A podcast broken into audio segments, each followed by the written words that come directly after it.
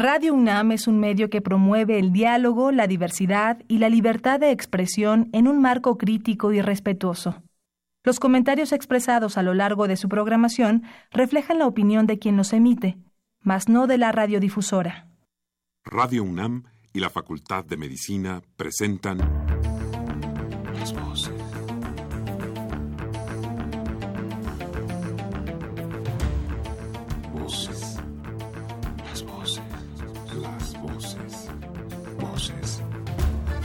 Las voces de la salud. Reflexión y análisis de las ciencias médicas. Acompáñenos.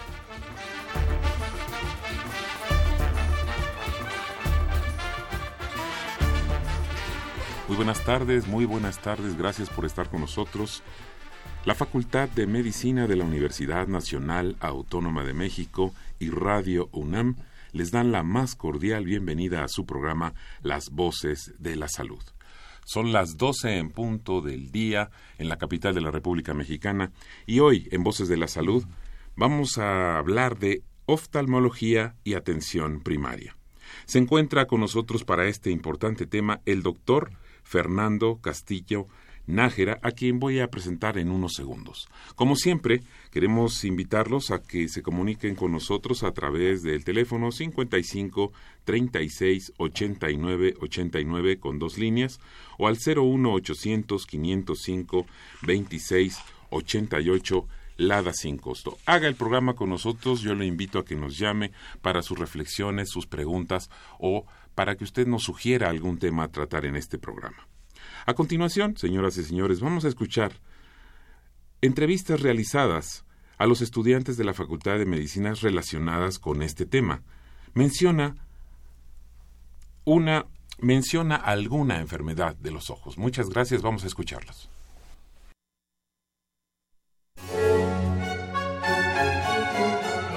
Mi nombre es Abraham Jiménez, estudio en la Facultad de Medicina en tercer año. Un ejemplo de patología ocular es el glaucoma. Es una patología en la que la presión intraocular aumenta drásticamente por alguna razón y hay riesgo de ceguera. Uh, soy Atsiri, estudio en la Facultad de Medicina en Ciudad Universitaria en el séptimo semestre. Y un ejemplo de patología ocular es la retinopatía diabética, que es una complicación ocular de la diabetes causada por el deterioro de los vasos que irrigan a la retina. Soy Carlos Iván y estudio en la Facultad de Medicina de la UNAM en tercer semestre. Y, una, y un ejemplo de patología ocular sería la opacidad del cristalino, o mejor conocido como cataratas, que mientras envejece las proteínas del cristalino se descomponen, causando que se torne opaco dificultando la visibilidad del paciente. Hola, me llamo Belén Fragoso, estudio en la Facultad de Medicina, segundo año. Eh, voy a hablar sobre un ejemplo de patología ocular que es la blefaritis, donde hay, inflamación del párpado provocada por alergias u otras enfermedades. Eh, se obstruyen principalmente las glándulas sebáceas, hay hinchación y enrojecimiento del ojo.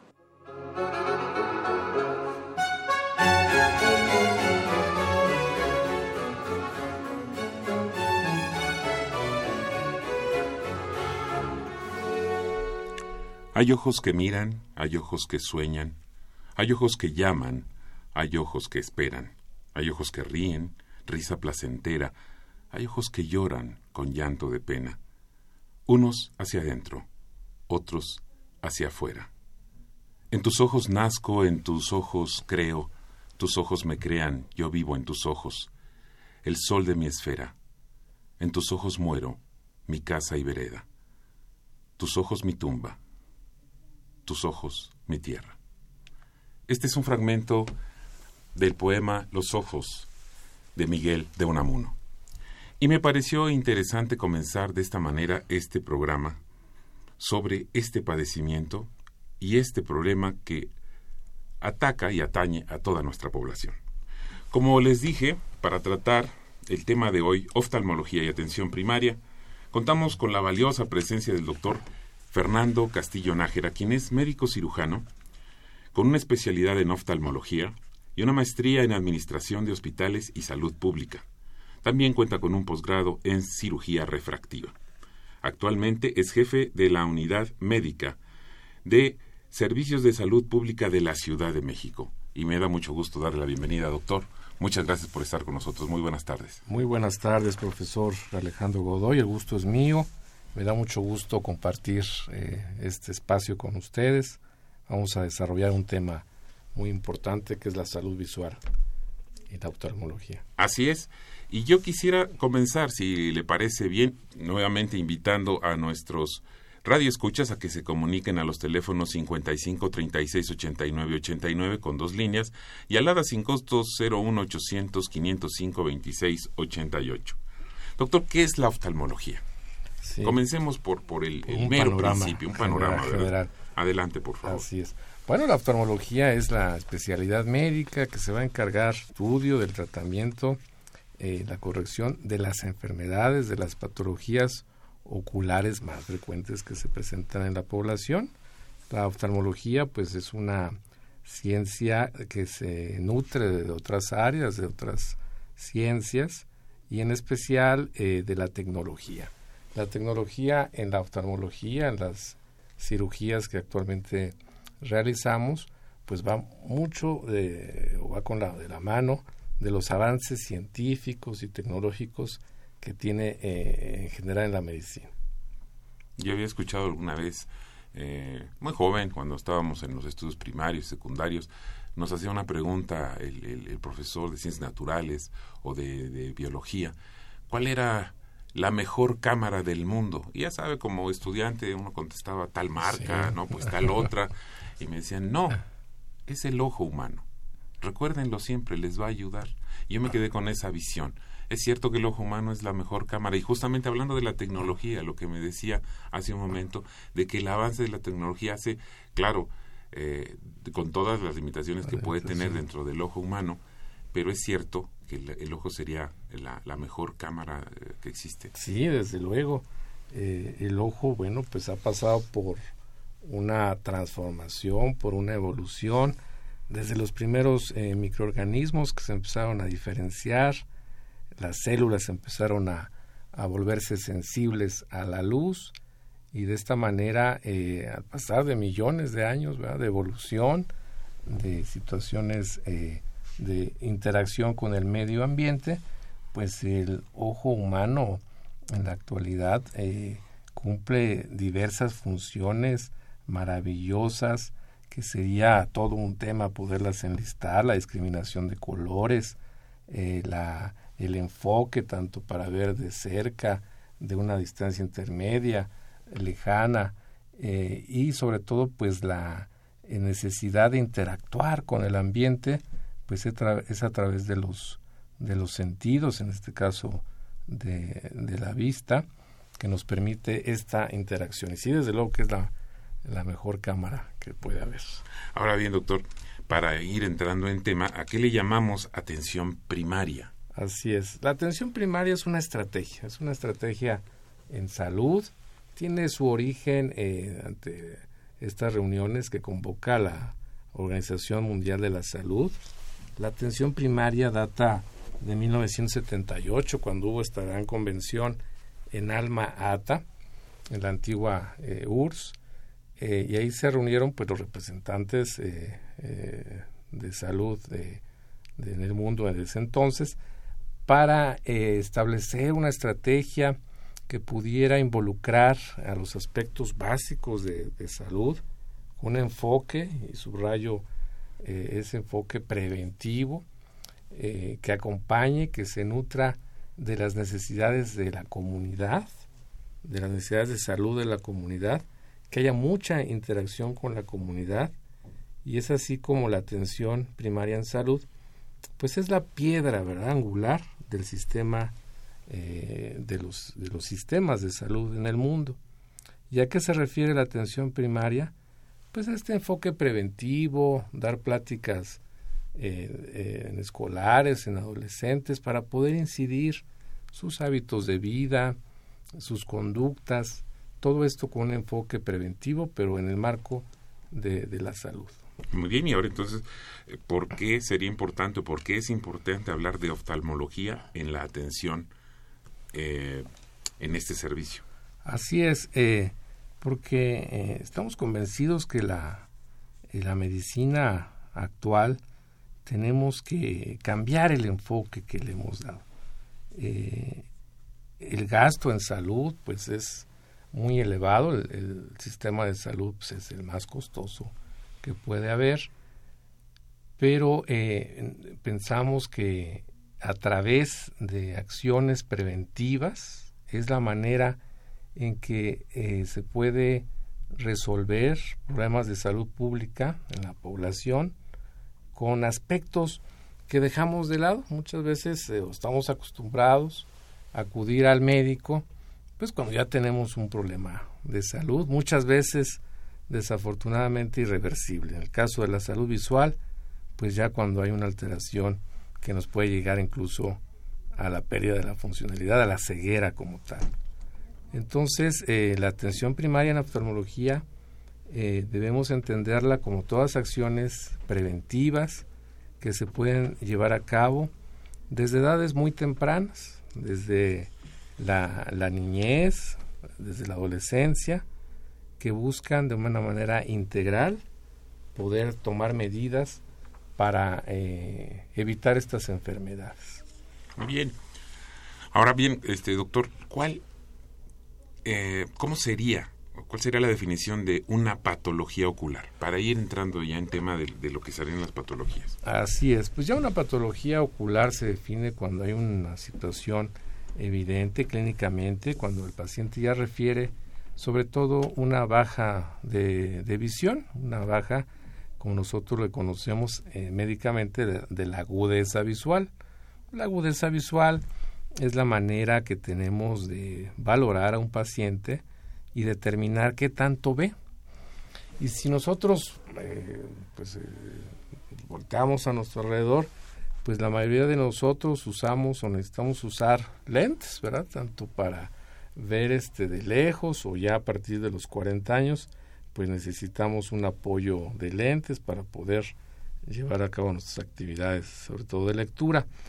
Entonces, esto nos lleva a la reflexión de, desde que los problemas de salud visual son sumamente comunes en toda la población y debemos de atenderlo desde las primeras etapas de la vida.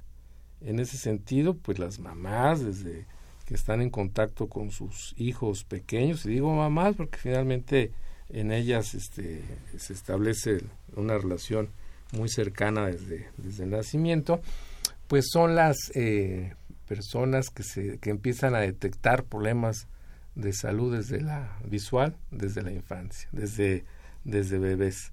Entonces hay que hacer énfasis en esta revisión temprana, acudir al médico para que haga una revisión eh, general, un médico general puede hacer, identificar, puede realizar una exploración básica donde extraiga mucha información, obtenga mucha información que puede traducirse en un problema visual que podemos atender desde muy temprano, desde, desde niño. Claro, y lo que decía sobre la, prevención justamente es esto. Yo, bueno, quiero entender que cuando alguien empieza a tener algún síntoma, algo que no parece ser común, pues hay que acudir justamente antes de que se presente algo mayor que nos pueda eh, pues llevar a alguna enfermedad, algún padecimiento más severo, ¿no? Así es. Y por severo quiero decir este no ver bien, así de simple, no no no no tener una visión clara, no no entender lo que pasa en un pizarrón, no poder leer una nota, un periódico desde ese desde ese punto de vista. Ahora, doctor, ¿cuáles son las patologías oculares más frecuentes que se presentan en el primer nivel de atención? Así es, como lo comentábamos, lo más frecuente que se presenta eh, le conocemos como errores de refracción, que es lo que yo les comentaba, el uso eh, necesario de lentes, usar lentes. Eh, y básicamente los problemas más frecuentes son la miopía, el astigmatismo y la hipermetropía. ¿Qué es esto? La miopía se refiere cuando una persona puede ver bien de cerca, pero le dificulta la visión lejana. De hecho, este, muchos eh, escritores o personas que eh, desarrollan un hábito de lectura eh, muy temprano, pues tiene que ver con esta situación de miopía, porque el mundo cercano pues es el, que les favorece, es donde están cómodos y entonces esto de alguna manera favorece actividades que necesitan más precisión. La hipermetropía se refiere a aquellas personas que pueden ver mejor de lejos y les dificulta la visión cercana. Exactamente lo contrario. Exactamente lo contrario. Y esto se da, por ejemplo, en deportistas, en personas que, que requieren este, la visión eh, lejana. Y aquí, bueno, estoy eh, haciendo esta reflexión porque fíjese cómo desde eh, una capacidad visual puede ser determinante para para, orientar la profesión para de orientar la profesión o las actividades que se van desarrollando.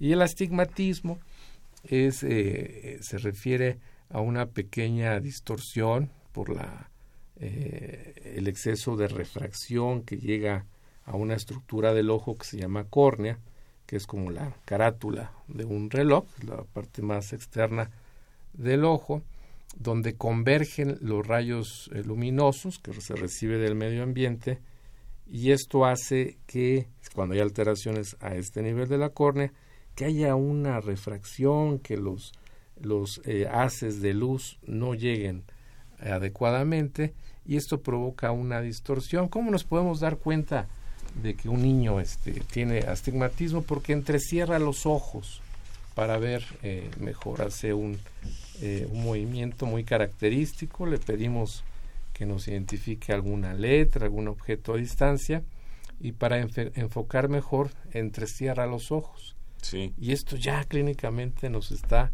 eh, diciendo que muy probablemente eh, necesite un apoyo visual con lentes. ¿Y, y, cuál es, precisamente quería preguntarle respecto, habla de niños, ¿A qué edades es importante detectar estas patologías oculares y, por qué sería importante detectarlas? Así es.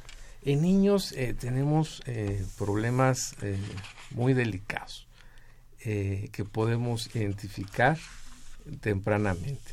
Ahí quiero comentar a, los radioescuchas que normalmente siguen este programa que a veces dejamos de lado la, la salud visual en los recién nacidos y, fíjese, este profesor, que se puede detectar incluso patologías tan severas como el cáncer ocular. Ay, qué, qué, qué interesante. Entonces, este, hay niños que nacen con cáncer ocular.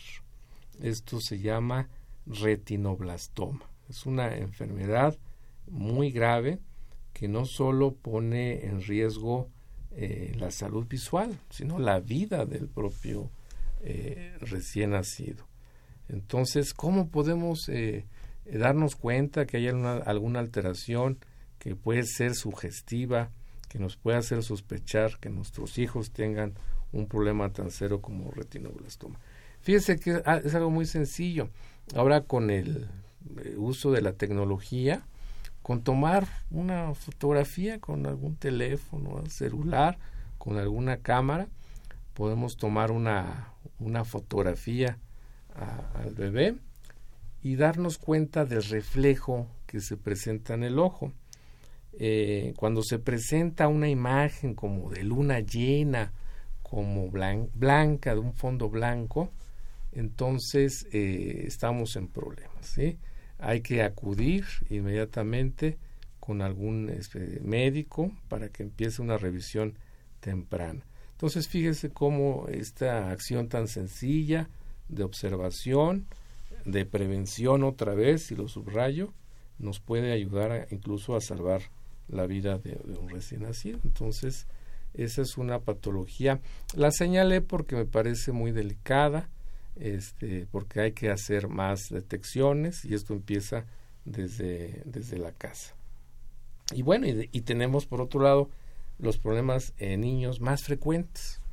Y ahí, bueno, los más frecuentes pues son infecciosos por la misma interacción que, que el niño tiene con el medio ambiente, pues es fácil que se pueda contagiar, que pueda introducirse bacterias, microorganismos que pueden producir una inflamación muy local en los ojos que bueno, todos hemos estado en contacto con esta situación que se llama conjuntivitis, que se va a detectar porque eh, los niños van a tener secreción, muchas veces de color verde amarillenta, eh, puede haber lagrimeo y es muy, muy evidente el cuadro.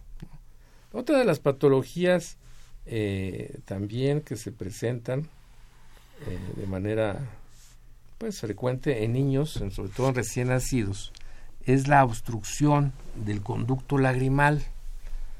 Eh, la obstrucción del conducto lagrimal se nos vamos a dar cuenta que, un niño tiene esto, sobre todo en, en, la etapa de vida de recién nacido, porque empieza a tener mucho lagrimeo. Normalmente este lagrimeo no cesa, es continuo, es de un solo lado. Eh, y, la mamá pues eh, acude con nosotros muy preocupada porque eh, puede durar dos, tres meses y no mejora. Y afortunadamente este problema, que es la obstrucción del conducto lagrimal, afortunadamente el pronóstico es muy bueno, ya que a través de un masaje que la mamá o el cuidador del bebé puede realizar, hace un masaje con su dedo índice apoyándolo sobre la base interna de la nariz de manera circular y de esta manera favorece que una pequeña membrana, que es la que está ahí ocluyendo el punto lagrimal, llegue el momento en que se rompa, se obstruye, si se rompa, la podemos de, eh, quedar libre para que pase la lágrima. Es algo eh, muy sencillo de resolver, pero que genera mucha angustia, ¿no? Les voy a recordar a todos nuestros escuchas, nuestros teléfonos son el 55 36 89 89, voy a repetir, 55 36 89 89 y el LADA y costo 01800 505 26 88. Nuestro tema de hoy es oftalmología y atención primaria. Ahora bien, doctor, ¿cuál, cuál es o son las patologías oculares por las que los adultos mayores, me voy a ir al otro extremo, los adultos mayores recurren frecuentemente al oftalmólogo. Así es, pues ahí nos enfrentamos a problemas, eh, como bien lo decía en la, en la cápsula los estudiantes, que me parecen muy, muy acertados, ¿eh? todos los estudiantes que participaron eh, dieron unas definiciones muy puntuales, muy correctas desde el punto de vista oftalmológico. Pues ahí eh, Abraham mencionaba, el estudiante Abraham, eh, el alumno mencionaba aspectos sobre glaucoma, eh, Atsiri eh, comentaba la importancia de la retinopatía diabética, otro joven también comentó el aspecto de la opacidad de cristalino y catarata, y alguien más mencionó blefaritis. Entonces, efectivamente, ahí retomo estos, estas cápsulas, los felicito ahí a los alumnos, nos da gusto, se nota que sí están estudiando, que están, que están ahí. Bueno por este, ellos. Claro que sí. Y este, pues, eh, como profesor de la, de la Facultad de, Medicina me da mucho gusto. Y aprovechando ahí eh, este punto, pues este mando ahí un, un saludo a, a, mis alumnos de, de salud pública del grupo 1146 que les pedí que, escucharan el, ah, qué bueno, pues un saludo para, ellos. Que estuvieran muy atentos. Entonces, un saludo ahí al grupo de, alumnos de salud pública. Y retomando su pregunta, pues eh, en estas cápsulas se engloban, la respuesta de estos comentarios, se engloban los procesos crónico-degenerativos que en el adulto mayor eh, pueden provocar problemas oculares que se manifiestan con la baja visual. Por frecuencia, eh, a partir de los 60, 70 años, eh, como bien lo, comentaba nuestro alumno, hay una opacidad de una eh, estructura ocular que es el lente, como usted comentaba, al, ojo humano siempre se le compara con una cámara porque posee los elementos en común. Pues el lente, ¿verdad? El lente con el que enfoca el ojo eh, es un es un componente eh, que está elaborado por proteínas y que al paso del tiempo y sobre todo por la radiación ultravioleta eh, y en general las radiaciones solares, pues hace que se vaya, nosotros decimos que vaya cambiando la consistencia de las proteínas y entonces se va opacando este cristalino. Y cuando esta opacidad llega a ser mayor y a ser importante, pues se reduce en ese momento la, eh, la visión. Y esto lo refieren como es, como opacidad, como eh, ver como neblina, también lo refieren así. Eh, y el término que se ha propuesto pues es catarata por esta situación acuosa, ¿verdad? Que, que, se ve muy agitada y que es, que es este, borrosa. Entonces, las cataratas son la el problema de salud visual más frecuente en el adulto mayor. Y también, por supuesto, eh, las complicaciones propias de otras enfermedades, en este caso la retinopatía diabética, eh, es un problema muy serio de salud pública, la diabetes mellitus, que va a tener como consecuencia el daño en la retina, el daño progresivo en la retina que nos puede conducir incluso a la ceguera. Y por otro lado, el glaucoma. El glaucoma es el desgaste del nervio óptico. El nervio óptico es el encargado de llevar las señales, de conducir la visión y llevarlas al sistema nervioso central, a áreas muy específicas del cerebro, el cual decodifica la imagen y la puede interpretar.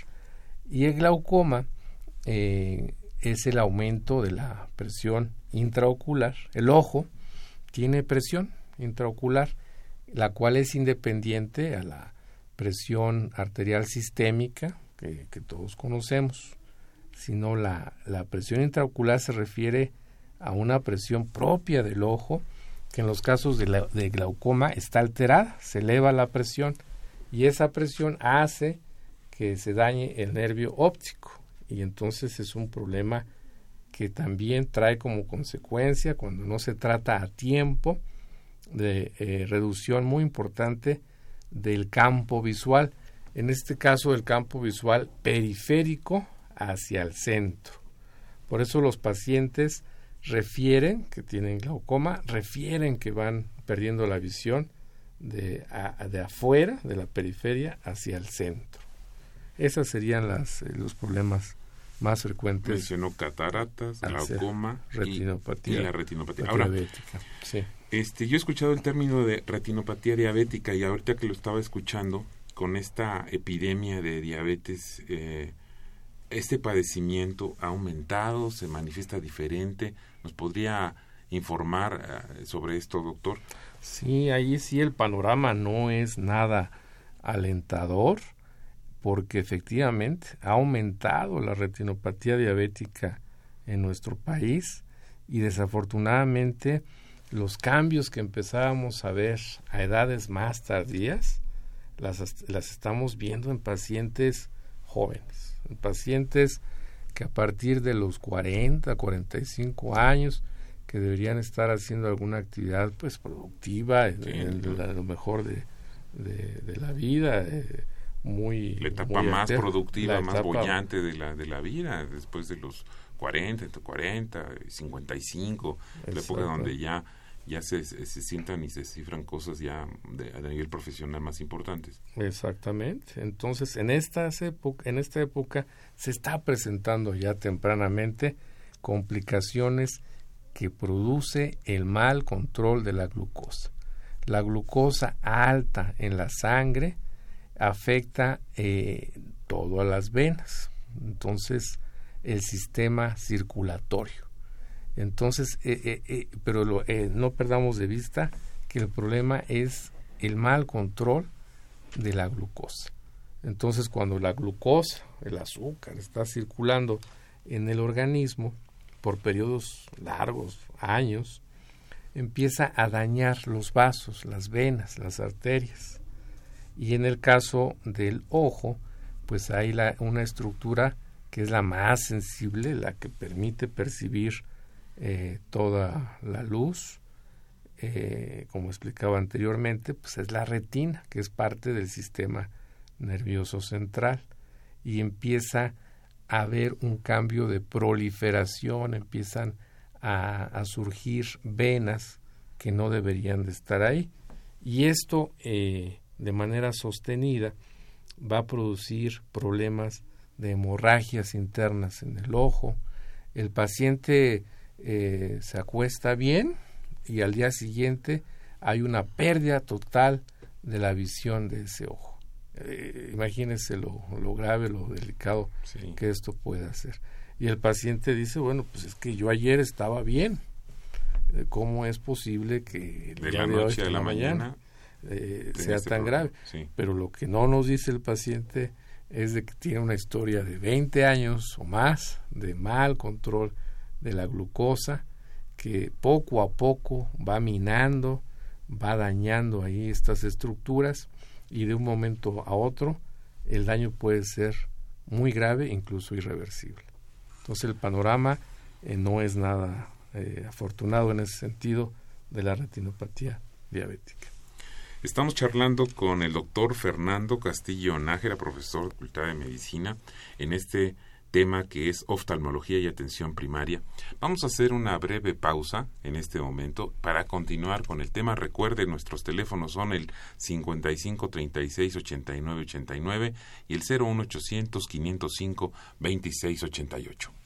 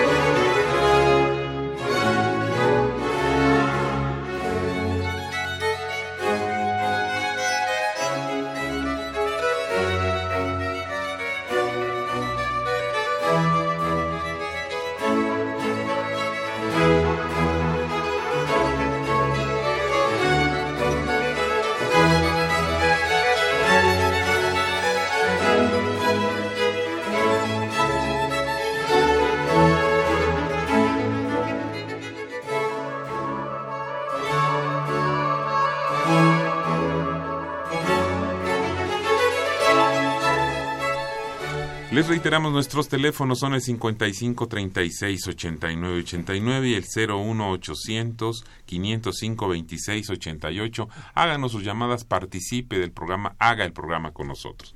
Continuamos eh, charlando con el doctor Fernando Castillo y la siguiente pregunta que yo quiero hacerles, ¿cuál sería la situación del glaucoma en nuestro país? ¿Cómo está el panorama, doctor, en México? Así es, también como comentábamos, el glaucoma es otra enfermedad crónico degenerativo y ahí, retomando los aspectos que hemos mencionado al inicio de la plática, eh, desde mi punto de vista, nos hace falta eh, programas de detección que abarquen a la población abierta. Eh, el glaucoma en nuestro país también ha tenido un auge o un aumento de este problema y me parece necesario impulsar una política pública de detección temprana de glaucoma. El glaucoma se va a presentar a partir, o es más frecuente que se presente, eh, a partir de los 40 años de edad en personas eh, que tienen algún antecedente eh, familiar de también haber tenido este problema de salud, de glaucoma. Y una vez más se asocia a las enfermedades crónicas degenerativas se asocia muy, va muy de la mano también con la diabetes mellitus y con la hipertensión arterial sistémica. Entonces, un paciente de mayor de 40 años que es diabético eh, que tiene hipertensión y que tiene algún antecedente familiar de glaucoma, pues debemos de, estudiarlo, de hacer eh, detecciones tempranas para poder detectar estos pacientes y atenderlos de manera inmediata. ¿Por qué de manera inmediata? El glaucoma, el problema del glaucoma es dejarlo avanzar, no es detectarlo tardíamente.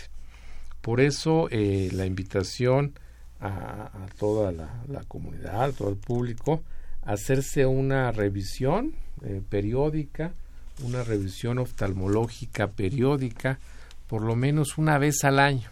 Una vez al año. Una vez al año sería la, la sugerencia para que pudiéramos acudir con un profesional de la salud, un oftalmólogo, un especialista en salud visual, para que haga pruebas que para nosotros son muy sencillas de realizar, para el paciente pues no son dolorosas, también son un poco incómodas porque utilizamos luz y es un poco incómodo, pero finalmente no es una molestia mayor.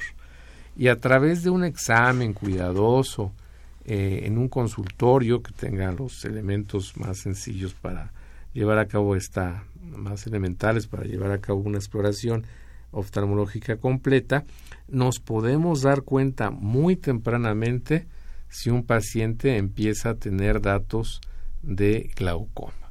Y en ese momento, cuando confirmamos ya el diagnóstico de presión alta en el ojo, que está incidiendo, que está dañando el nervio óptico, es el momento oportuno para iniciar tratamiento. El tratamiento del glaucoma, al inicio, el inicial, el básico, es a través de medicamentos, de gotas.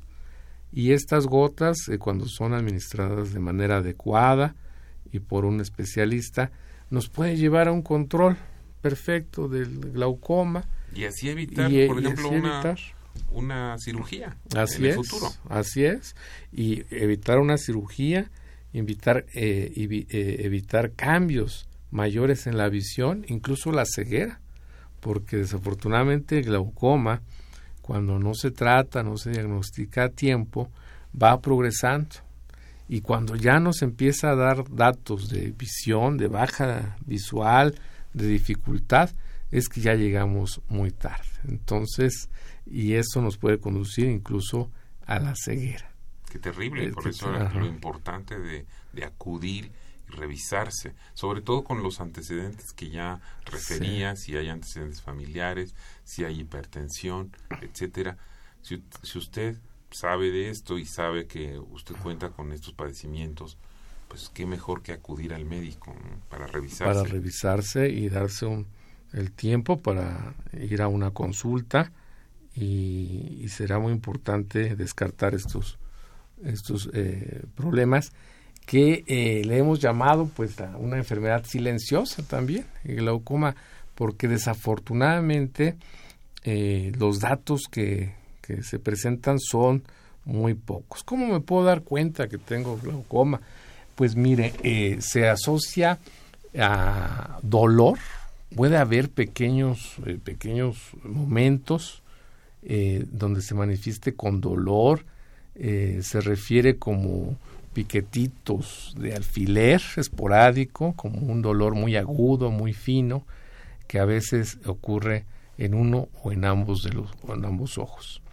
Eh, pero es como le comento muy inespecífico, no da mayores datos. El glaucoma puede haber algún sentido ahí de cansancio, una sensación de pesantez, pero no este no son datos eh, eh, muy eh, claros que nos puedan llevar a, un fácil diagnóstico. Por eso la revisión temprana es cuando nos damos cuenta de si un paciente tiene glaucoma o no. Y además, si la vida cotidiana nos hace que, bueno, pues sigue adelante y sigue trabajando, es, es puede ser poco perceptible, y entonces viene el problema después cuando ya acusa acusa que no ve bien, que siente que siente que no no está percibiendo bien las cosas, pero quizás ya es un poco más tarde de ir a hacer una prevención. Ahora, doctor, voy a reiterar los teléfonos. Este, están llegando muchas llamadas, afortunadamente, ah, que ahora vamos a, a, sacar al aire. Eh, pero les reitero a todos nuestros radioescuchas, ¿tiene usted algún comentario, alguna pregunta? Llámenos al 55 36 89 89 y el ADA 500 1 800 505 26 88.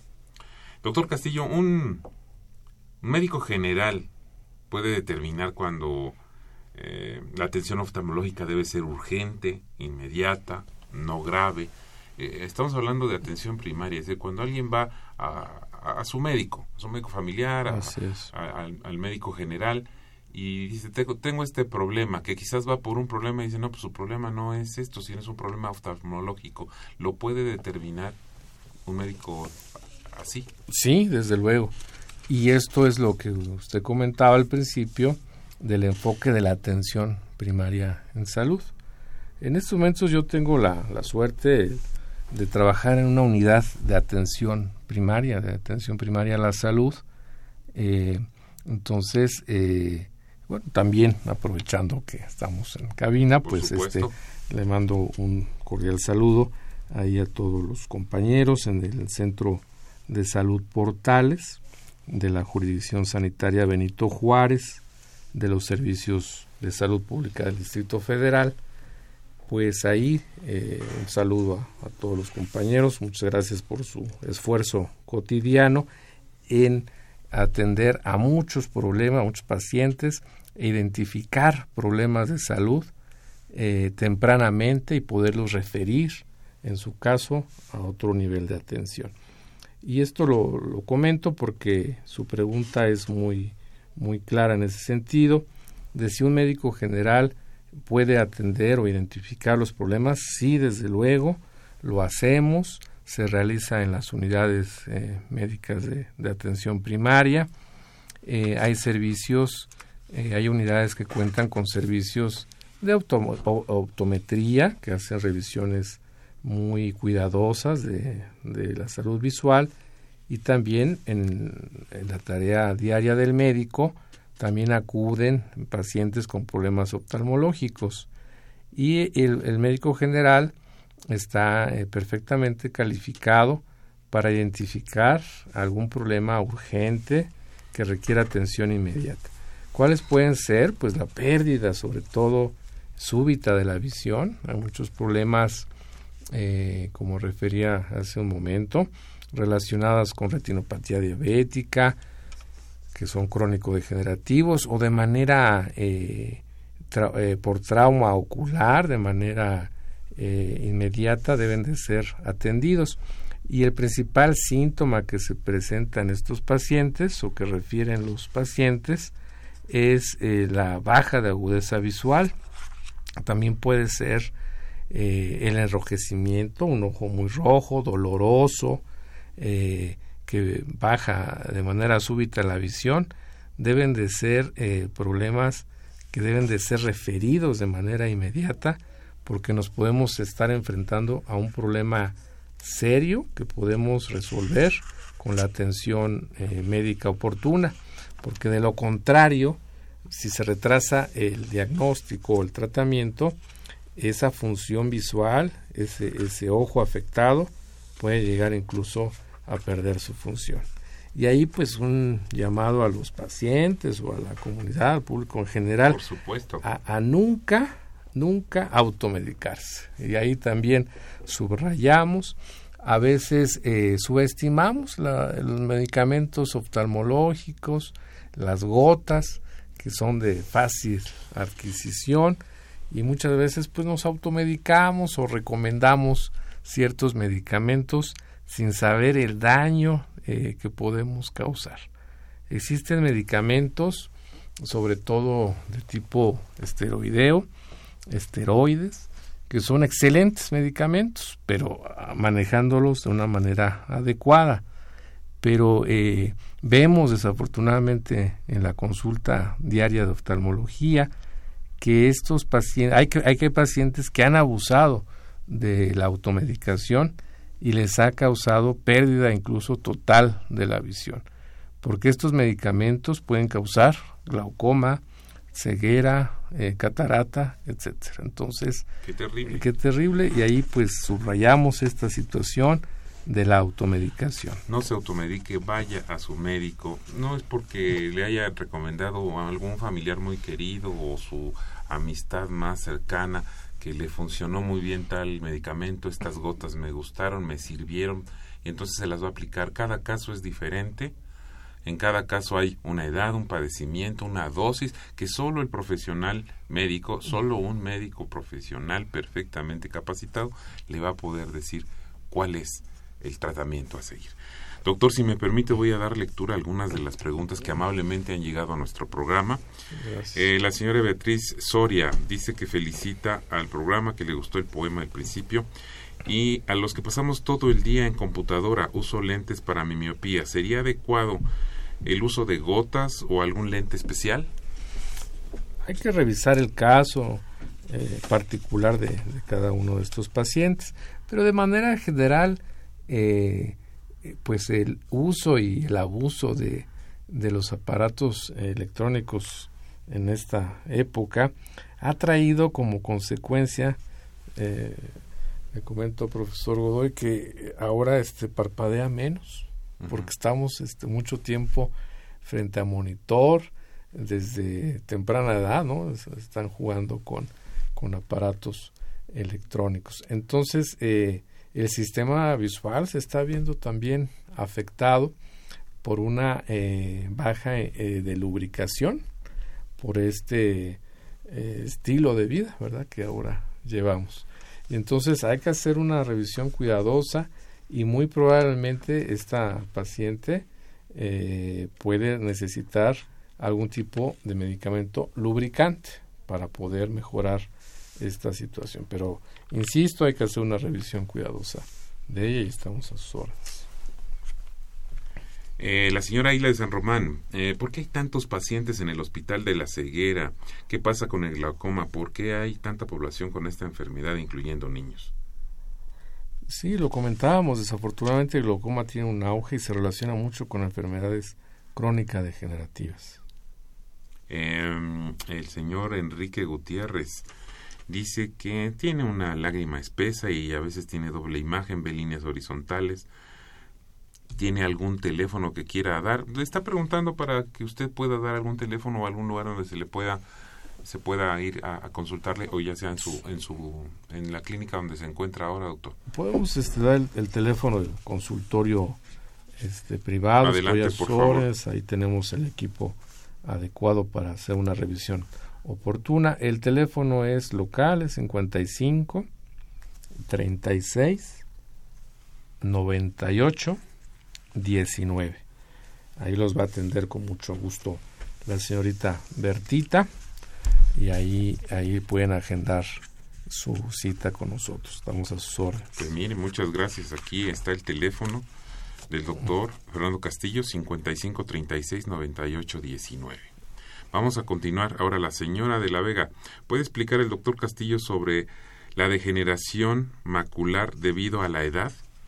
Sí, otro problema eh, que tiene un impacto en, los adultos mayores y es esto, es una parte de la retina con la cual la mácula eh, con la cual vemos los objetos finos. Desafortunadamente eh, en los adultos mayores cada vez es más frecuente, se asocia mucho al tabaquismo, entonces ahí otra vez las medidas preventivas, eh, el tabaquismo tiene un gran impacto en estos problemas visuales.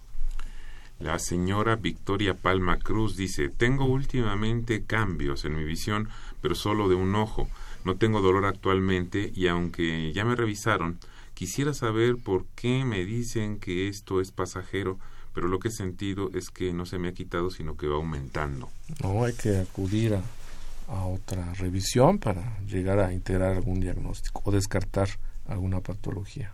Es muy importante, como ya lo decía el doctor Castillo, que mm, usted tiene que acudir. Este, este programa está hecho también para orientar de, de manera lo más puntual posible. La universidad aporta todo este conocimiento, pero justamente eh, la invitación a que si usted tiene algún padecimiento no dude en acudir al médico para que sea él quien le le oriente de manera más adecuada. El señor Miguel Ángel, no nos dice el apellido, dice que tiene 40 años. Em, Hay una, dice que tiene una em, cirugía de catarata, pero necesita, pero parece que tiene unos puntos que le hacen alguna visión extraña. ¿Los puede explicar? Habría que revisar la situación, pero eh, ahí hay que, hay que ver la técnica que se realizó, eh, cómo era la catarata antes de la cirugía. Son muchas variantes que hay que determinar. Con mucho gusto lo podemos revisar. Em, la señora Marta Rodríguez dice, a mí me diagnosticaron glaucoma primario de ángulo abierto. ¿Me podría explicar con más detalle esto, cómo ha sucedido en mi ojo seco, cómo influye en mi ojo seco? Trabajo en la costura y es muy importante para mí la visión. Así es, comentábamos eh, hace unos momentos sobre el glaucoma y ahí explicamos que es un daño eh, a nivel del nervio óptico, pero hay que continuar con el tratamiento y con respecto a la falta de lubricación que refiere, también hay que revisar para adecuar el tratamiento. Tenemos aquí otra pregunta. La señora Gloria Hernández Ordóñez, de 46 años, dice, ¿qué puedo hacer? Me han dicho que tengo drusas familiares, así entiendo que dice aquí, drusas familiares, que es una enfermedad mm, no común, pero que puedo perder la visión. ¿Me puede orientar y diciendo en qué consiste? Sí, eh, es eh, una enfermedad también relacionada con la mácula, con degeneración macular relacionada a la edad. Y sí, hay un componente familiar. Entonces hay que revisarla, detectarla y y en este caso también a las personas que tengan este padecimiento. Es un problema en la retina. Tenemos más preguntas y les agradecemos a todos nuestras radioescuchas que nos llamen. El eh, teléfono para que nos llame es el 55 36 89 89. Repito, 55 36 89 89. La señora Marianena Pérez Dice que tiene glaucoma en el ojo derecho desde hace cuatro meses, tiene excesiva grasa en ambos ojos, se está tratando. ¿Qué debe hacer para disminuir la grasa? Alrededor de los ojos tiene granitos, lagañas por esta grasa. ¿Qué nos puede decir? Sí, hay medicamentos también que pueden ayudarla y, efectivamente el, ojo es un componente muy complejo donde la piel, el párpado eh, también tiene un rol importante pero hay que identificar cuál es la causa primaria de este, de este problema. La señora Carmen Núñez, ¿qué es la neuritis óptica? ¿Me podría explicar el doctor Castillo, por favor? Es un problema eh, grave, delicado, es como su nombre lo indica, es la inflamación del nervio óptico y es eh, eh, se relaciona a un problema autoinmune y hay que ser este hay que atenderlo de manera muy rápida y oportuna. Y se manifiesta por baja en la visión y también la falta de claridad en algunos colores. Y esto es de manera muy súbita. Entonces la inflamación del nervio óptico. Hay que identificar cuál es la causa de esta inflamación para poder tratarla. Eh, el señor Dionisio Ramírez eh, felicita al doctor por sus explicaciones y pregunta sobre su consultorio, que ya dimos el teléfono, pero con todo gusto lo vamos a repetir. El consultorio del doctor Fernando Castillo, el teléfono es 55 36 98 19. Eso está correcto, ¿verdad? Doctor? Es correcto. Este, Muy bien. Muchas gracias. El señor Javier Guerra ¿Qué tan segura es la operación eh, del cambio de cristalino por una lente graduada? Sí, afortunadamente eh, eh, los avances en la cirugía de catarata son formidables. Actualmente, con una buena valoración del paciente, un, un, buen candidato a esta cirugía, el procedimiento es, es sumamente exitoso y recomendable. Mm, aquí nos pregunta Carmen Fuentes, eh, hace dos comentarios. Uno, cura para el síndrome de Stanford, Standard. Y la UNAM tiene algún lugar para conseguir lentes accesibles económicamente.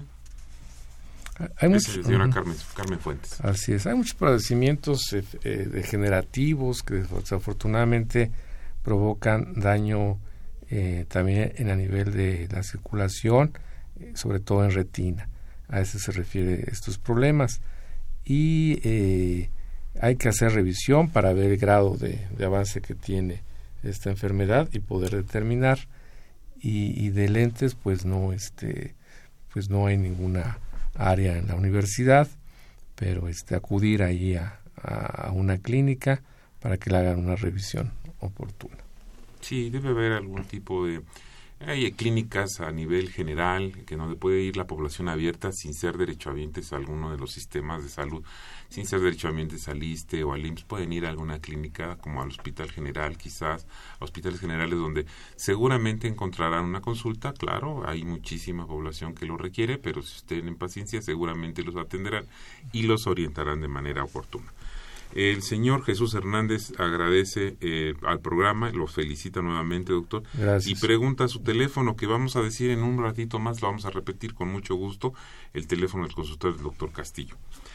doctor Castillo, eh, el, problema en la población es, como nos estamos dando cuenta, enorme, eh, han entrado muchas llamadas, porque los padecimientos son a la orden del día en ese sentido.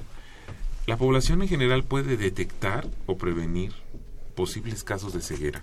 Sí, como lo comentábamos anteriormente, es importante acudir a revisiones periódicas ante la, eh, menor sintomatología en, su salud visual. Cuando empiecen a notar un cambio visual, inmediatamente acudir a, su médico para que le, oriente y le trate. El señor Fernando Martínez dice que felicita el programa porque el doctor explica muy bien todo y ayuda mucho a la población con la información que da. Nos habla de Iztapalapa y le felicita. El señor Ernesto, una persona que tiene conjuntivitis primaveral, tiene 50, 51 años, no ha acudido al doctor, ¿puede hacer algo mientras, algún cuidado o algunas medidas? Requiere tratamiento específico. La conjuntivitis a que se refiere es de tipo alérgico. Hay medicamentos, hay tratamientos que se pueden indicar y el pronóstico es bueno, entonces la invitación a que acuda con un médico especialista.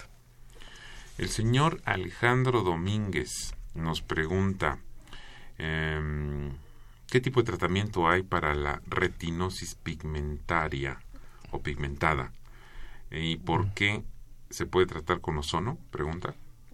Sí, de hecho es eh, otra de las enfermedades degenerativos de la, de la retina.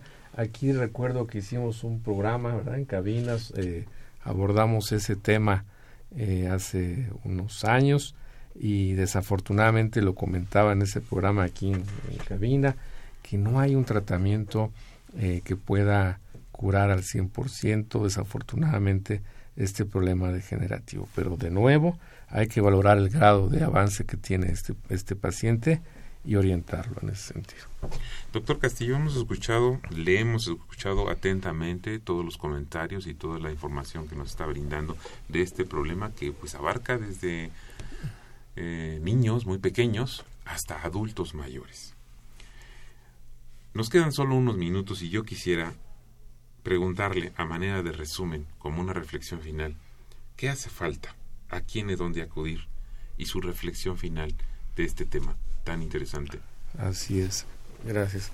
Hace falta eh, mayor prevención, hace falta que los pacientes eh, acudan de manera temprana al médico.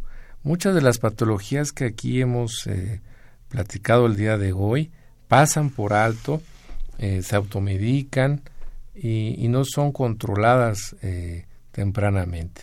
Entonces, hacer énfasis en la prevención, en modificar nuestro estilo de vida.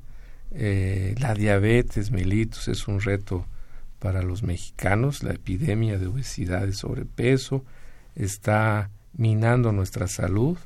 Entonces debemos de hacer campañas eh, para incidir en la población desde las etapas tempranas de la vida porque eh, nuestra forma, nuestro estilo de vida actual está, eh, estamos perjudicando nuestro organismo y la salud visual pues está viendo comprometida. Y pues agradecer más que nada este, este espacio que Me da mucho gusto que hayan llegado tantas llamadas, eso habla de, del interés de la población por los problemas de, de salud. Agradecer a, a, todo el equipo de Voces de, de la Salud. Esta es, me siento en casa, me siento en la Facultad de Medicina. Claro, porque es su casa, doctor. Gracias, es nuestro espacio ante la comunidad y es un trabajo de, de muchos años muy sobresaliente y, y, qué gusto compartir esta cabina hoy con el profesor Alejandro Godoy. Pues yo lo admiro mucho, profesor, desde hace muchos años. No, Siempre ha estado gracias. muy comprometido con la universidad, pero especialmente con la Facultad de, de Medicina. Usted, yo me considero su, su, su alumno, profesor. Desde hace muchos años siempre lo hemos visto eh, impulsando proyectos eh, culturales con vinculación universitaria y siempre poniendo ese énfasis en la parte humanística de la medicina que tanto falta rescatar. Se lo agradezco mucho, doctor. ¿Cómo, se lo agradezco?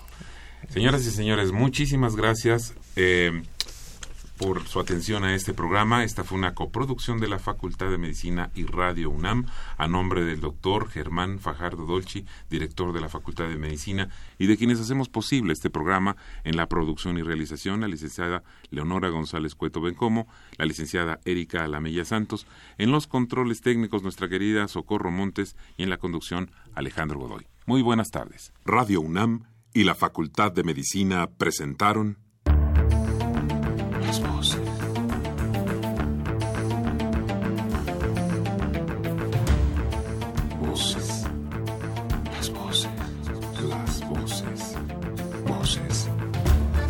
Las voces de la salud. Reflexión y análisis de las ciencias médicas.